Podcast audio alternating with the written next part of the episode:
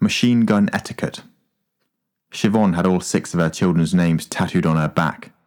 The two that got taken into foster care last month have now been removed with a Stanley knife. She told me she did this herself when she was high. The skin around the tattoos is red raw, with subcutaneous fat visible in the middle, where she gouged with a knife too deep. The gun runner's hair is the colour of cigar ash. He has grey skin and a flat face.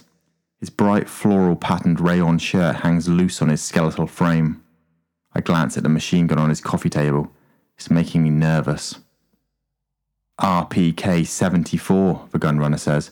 Not my style, but very popular in the former Soviet Union. Do you own a gun, Mr. Ray? I consider telling him that I once bought a single barrel shotgun off some gypsies, but that could sound shameful.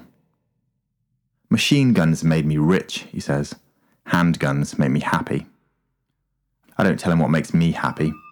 Certain aspects of my private life would probably make him blush.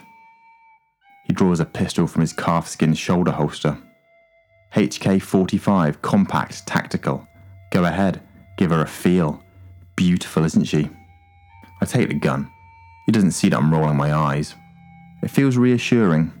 Not as reassuring as the pig knife in my boot or the brass knuckles in my jacket pocket, but close. Thank you for finding Siobhan, Mr. Ray. My daughter began modelling at 13 and drifted into less salubrious jobs as she got older. I owe you an enormous debt of gratitude. I nod. I may operate outside the law, but let me assure you, I never raised her to become a drug addict and a whore. I intend to supervise her rehabilitation personally. When I found Siobhan, she was working in a brothel on Baymount Road.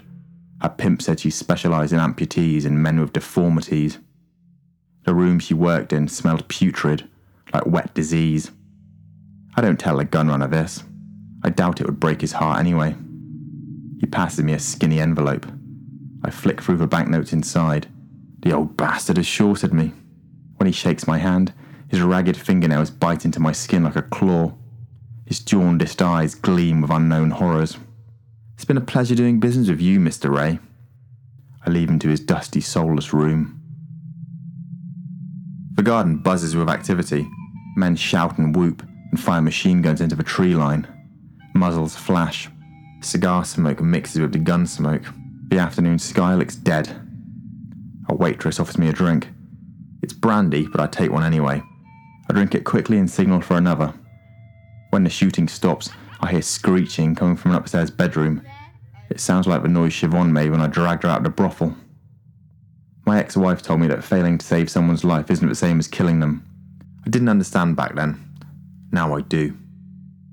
I drift back into the old bastard's house, taking my time, his tactical heavy in my pocket. Everyone can be saved. Even Siobhan.